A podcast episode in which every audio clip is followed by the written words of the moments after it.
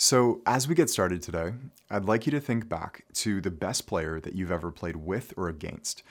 And as you look back and as you're watching them play, you probably noticed that there's something a little bit different about their game that you can't quite put your finger on. And maybe they had a great jump shot or handle or athleticism, but lots of players have those things. That's not really what made them different. There was a certain magic to their game that you couldn't quite put into words, but you knew it when you saw it. And everybody else in the gym knew it as well. They probably found themselves in the right place at the right time all the time. The game seemed to flow just naturally and effortlessly for, through them. The ball was swung their way. They seemed to know the right move to make at the right time. And it was almost as though they were seeing the game in an entirely different way, like they had an aerial view of the floor while everyone else was stuck on the ground. So, this quality of the truly, truly great basketball players, in a word, I, I, will contend that all of them have this, okay? That quality, that, that magic to their game that made them different is actually effortlessness, okay? It's effortlessness. The game comes effortlessly to them while everybody else has, is stuck trying and hustling and grinding. They just step on the floor and it happens for them. Now, this quality of effortlessness is, again, not something that's easy to describe. It's not something that uh, a lot of people talk about, and yet you know it when you see it. and so, in today's video, my goal is to help you develop this quality of effortlessness in your own game, regardless of your skill level or your athleticism right now. And that's actually the trick to it no matter if your skills aren't quite where you want them to be yet, you can still make the game come more effortlessly to you with your current skill set. And I'll show you how. So, to start off, I'll, t- I'll tell you a quick story about when I was in sixth grade. Okay. And when I was in sixth grade, I had this teacher by the name of Mr. Young. He was kind of this like old, grizzled, mid 50s uh, elementary school teacher. And he used to kind of tease me for being soup, like as obsessed as I was with the game of basketball. And I used to wear jerseys every day, bring my ball all the time. He'd tell me to like put my ball away constantly. We had uh, three recesses per day, like morning, noon, and afternoon recess and I would rush out onto the playground during every single recess to play basketball. And he'd always kind of like have this little chuckle every time. And so one day or, one evening, partway through the year, he actually came to see me play for my AAU team. And he kind of assumed that I was a great player because I played all the time. All of my classmates who weren't uh, on the AAU team they all also assumed that I was also a great player. And so I was kind of known as like the basketball guy. And I was so terrified of being found out because uh, on my AAU team, I was like sixth or seventh man, probably. I was averaging maybe, I don't know, five, six, seven points a game, something along those lines. Not really the strongest player at that level. And yet I was obsessed with basketball. So everybody thought that I was great. And so, as he was coming to this game, I remember driving there feeling so nervous like, I have to impress him. I have to have a great game. I have to play well so that he doesn't think that I'm a fraud and he doesn't tell everybody in class that I didn't play well. And, you know, he's been teasing me all year, so I better like step up and play. So as the game gets started, I remember like looking at him in the stands being like terrified. Okay, I have to play well. I have to play well. And Inevitably, I, I, wanted it so badly that the game started to slip away from me. I missed a couple shots, the ball stopped being swung my way. I made a few like boneheaded mistakes that I wouldn't normally make. And as you know, the first quarter went by, I had no points. Second quarter went by, I had no points. Other players on my team were playing really, really well, and uh, I was kind of just stuck in the shadows. I was like fading into the background, getting less and less playing time, getting less and less touches. And the game, it was almost like when I was on the floor, I was watching it happen around me, but I wasn't really engaged with the game. It was a horrible feeling. And I, I, got like one layup on a cherry pick uh, partway through the third quarter, and I looked up at him, and he was like just straight faced, straight faced, like nothing had even happened. And that, those were my only points of the game. So I had one of my worst games of the season in front of this teacher who I wanted so badly to impress. And I went home with this knot in my throat and this just crushing embarrassment. Like, man, I everybody's going to think I suck now. And I kind of did suck, you know, I was not playing well. So the following day, at the start of at the start of the school day, he stood up in front of the class and he actually said, I went to see Taylor play finally last night. And he kind of paused and everybody was like silent. And he was like, he, he played, played pretty well. And then just immediately went on into the into the uh, schoolwork. And I was sitting there like beet red, just head in my hands thinking like, oh, like what has happened? He, he, I, I've been found out. And it was one of the most embarrassing moments that I can remember in the early stage of my basketball career. And so, what happened there? Because obviously, I wanted it. I really, really wanted to play well in that game. I wanted it more than any other game that I had played that season. And that's when I played one of my worst games of the season. And the reason for that is law number two of the deep game, which is the law of reverse effort. So, the law of reverse effort states that the harder you try to play well, the more difficult the game becomes. And I'm sure that you've experienced this. We all have, right? Even Kobe Bryant in the 2010 NBA Finals in Game 7 against the Celtics, if you recall, he really did not play well at a time when he really needed to. And he uh, he said after the game, during he still got Finals MVP, of course but as they were handing him the trophy, he was saying, like, I just wanted it too badly. I wanted it too badly. And sometimes when you want it so badly, it slips away from you. And ain't that the truth? Like, we know as basketball players, the more we want it and the, the harder we try to play well, are really the moments when the game just slips away from us and gets it's like chasing a shadow you can never catch it if you chase it and chase it you can never catch it but if you stay still and relax it's right there for you and the game of basketball works in the same way. The harder you try to play well, the more difficult the game becomes. And so the only way to play at your best is actually to stop trying so hard and simply play the game how how do we do this this is like it's it's such a trick because this doesn't just apply in basketball it applies all across life. I use these examples in the Deep Game Masterclass. If you took that, you'll recognize them. But um, we've all experienced, right? Tossing and turning in bed. And the harder we try to fall asleep, the more awake we feel. It's another example of the law of reverse effort. If you are trying really hard to remember a word and it's on the tip of your tongue and you just can't remember it, and then you forget about it, go do something else, and you're in the shower an hour later and it pops into your mind, it only pops into your mind once you stop trying so hard to remember it. It's like we block ourselves by trying too hard. And uh, a really simple example is like palming a basketball. If you're palming a basketball and you're squeezing it as hard as you can, it's going to slip through your fingertips. The only way to palm it is relaxed and firm. And the basketball equivalent of this, as we're playing, I, I call this playing hard effortlessly. When you follow the law of reverse effort and stop trying so hard, you kind of develop this effortlessness to your game where you're not trying it's just coming to you. It's uh, one more analogy is like trying so hard to make somebody like you that you push them away. You come across as needy and uh, you're chasing this person and they're just running right away from you. When you follow the law of reverse effort on the flip side it's sort of like having somebody else chase you. It comes to you. The game comes to you rather than you having to constantly chase it and try so hard to capture it and uh, make it do what you want it to do.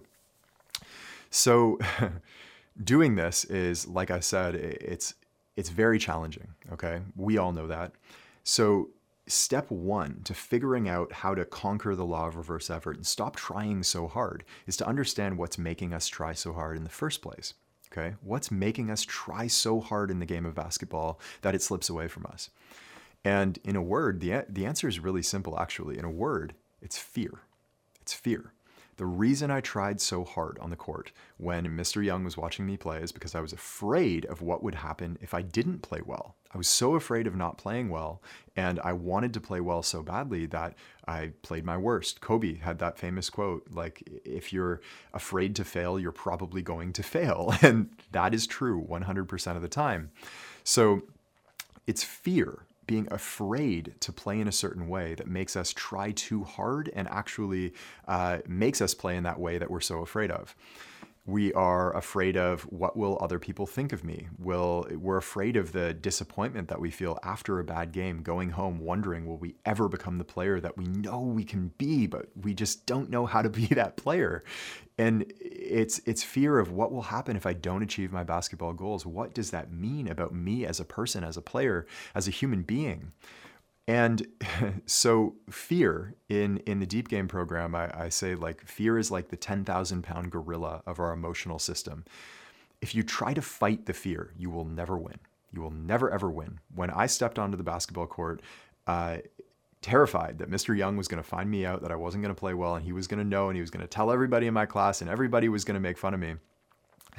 when I was so afraid of that, my initial reaction, like many of us, was to just suppress that fear, just press it back down, try not to feel it, try to fight it back. And it's like wrestling a gorilla. You will never win. You will never, never win.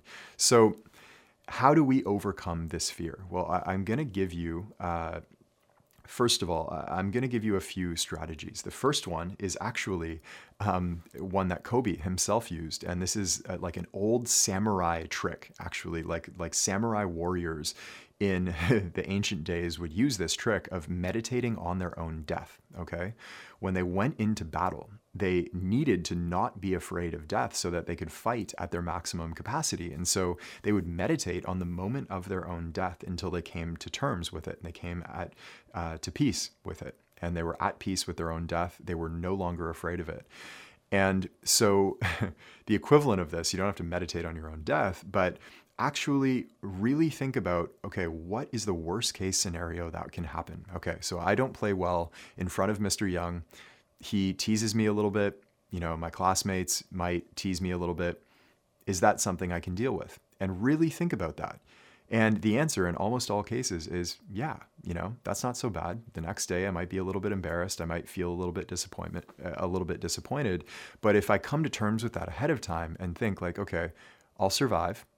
My career's not going to end. We're still going to play another game next week it's not so bad, right? So really come to terms with it ahead of time. Like, is the worst case scenario something that I can handle? In almost all cases, I promise you, you can handle it. You can handle it. You will live to fight another day. That's step one. Okay, so ahead of time, we can really come to terms with like, if, if I play terribly, is it the end of the world? No, of course not, right? Number two is in the moment. Okay, so that's what we do ahead of time. In the moment, we can employ a technique that I recommend in the Deep Game Masterclass. Again, if you haven't taken the masterclass, by the way, it's completely free. Go to deepgame.com. Uh, if you haven't taken it yet, it, like I don't know what you're doing here. Go there right away when we're finished here because it will change your career.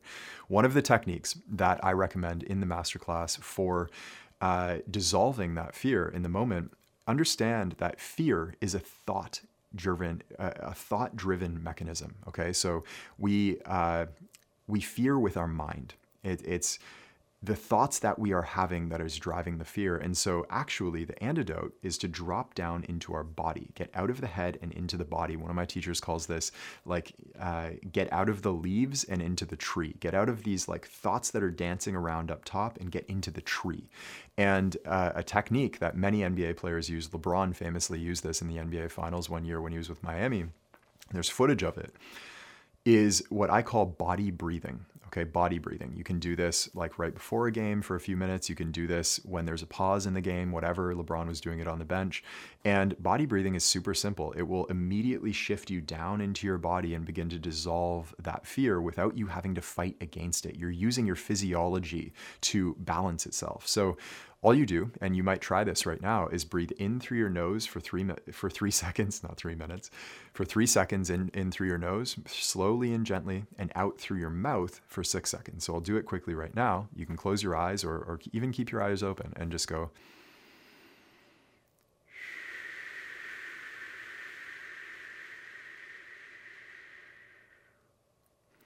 And immediately, I can feel it right now actually, immediately your nervous system will relax immediately. It, it's not something that you're going to have to wait for. In for three seconds, out for six seconds, and make your breath soft. Okay. Don't, if you breathe really hard, if I, I go, that's just going to jack up my nervous system even more. So do it in a in the most relaxed way that you can, and you will find immediately you start to relax, and that fear will dissipate, and you will stop trying so hard. Uh, the third technique that I'd like to give to you is really the the true antidote to fear and this is more higher level okay it's more philosophical and it's more of a practice that is ongoing but the true antidote to fear actually interestingly enough is pleasure the antidote to fear is pleasure. So I'll give you the example of let's say you're at a party or a get together or whatever and you are with a group of people who maybe they're acquaintances, but you're a little bit nervous to be around them. You're, you're feeling a little bit of social anxiety, and you are in this party, and you really want people to like you. Of course, everybody does. And so you're in this party, like trying to get them to like you. And inevitably, we know law of reverse effort, that doesn't work. so the, the antidote to this little hint of fear that's with you is actually to enjoy yourself at the party. enjoy yourself. And you'll find that as you start to enjoy yourself, maybe you crack a few jokes, somebody cracks a joke and you laugh, and suddenly you're finding yourself in the enjoyment, the pleasure of the moment.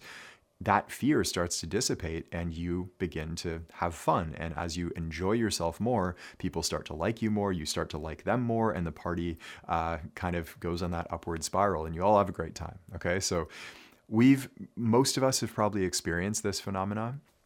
Same goes on the basketball court.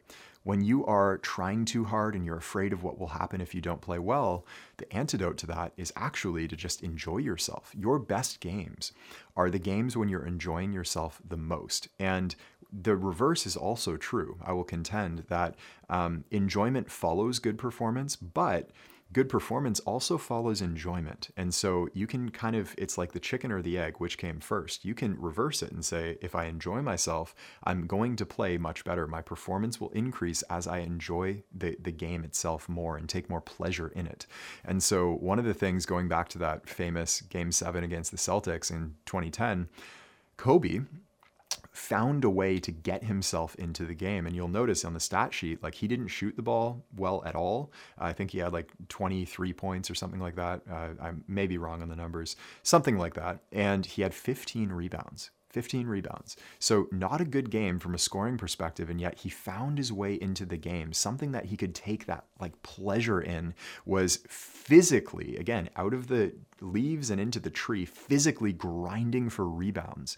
And he just grabbed as many as he could, and he got 15 rebounds. 23 and 15 is a pretty solid game, even though like he shot so poorly and so on. He found a way to get himself into the game and take pleasure in a part of the game that uh, was different from the part that he wasn't playing well at. And so maybe that game that Mr. Young came to play, maybe I just got real grimy on defense and I started to sink into the pleasure of like, I'm going to shut this guy down. It's that, that pleasure. Again, I, I say this all the time, but it's not a pleasure of like hopping and skipping and jumping and hugging everybody and, and I love you and so on and so forth. It's more like the pleasure of that last grinding rep in the gym. Find like a physical action on the court, rebounding, defense, things that you can physically get yourself into. And that is going to drive your performance. Get into the pleasure of playing the game through a physical action like that. And it's it's like this secret trap door that you can sneak through to uh, get yourself back into the game when you feel like you're locked out of it. Get into the the physical sensation of locking somebody down, of grabbing rebounds, of, of physically playing aggressively in that way. It's uh, it's a really really powerful trick. But remember, on a higher level, the antidote to that fear is pleasure. So take pleasure in the game, regardless of how well you want to play or how hard you're trying or, or how poorly the game is going for you.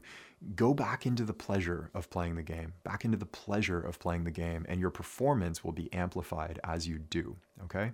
So, once again, if you want to go deeper on this into the law of reverse effort and also the other eight laws of the deep game, go to deepgame.com right now and take the masterclass. I promise you it will be like one of the best things you have ever done for your career. It will change the way that you see the game of basketball forever. Okay, so go to deepgame.com right now. And if you've already taken the masterclass, we would love to have you with us in the complete Deep Game program. We do have a discount for all players who have taken the masterclass already. So if that's you, then uh, we, we have a discount for you on the program that we'd love to have you join us inside and uh, really give you like a legitimate master level training on the part of basketball that is played with the mind. Because it can it can quite honestly change your life. It can quite honestly change your life. So I hope you enjoyed this. I hope it helped you. Uh, remember, the harder you try to play well, the more difficult the game becomes, and that effortlessness comes through pleasure of the game. It comes through pleasure of the game. All right. So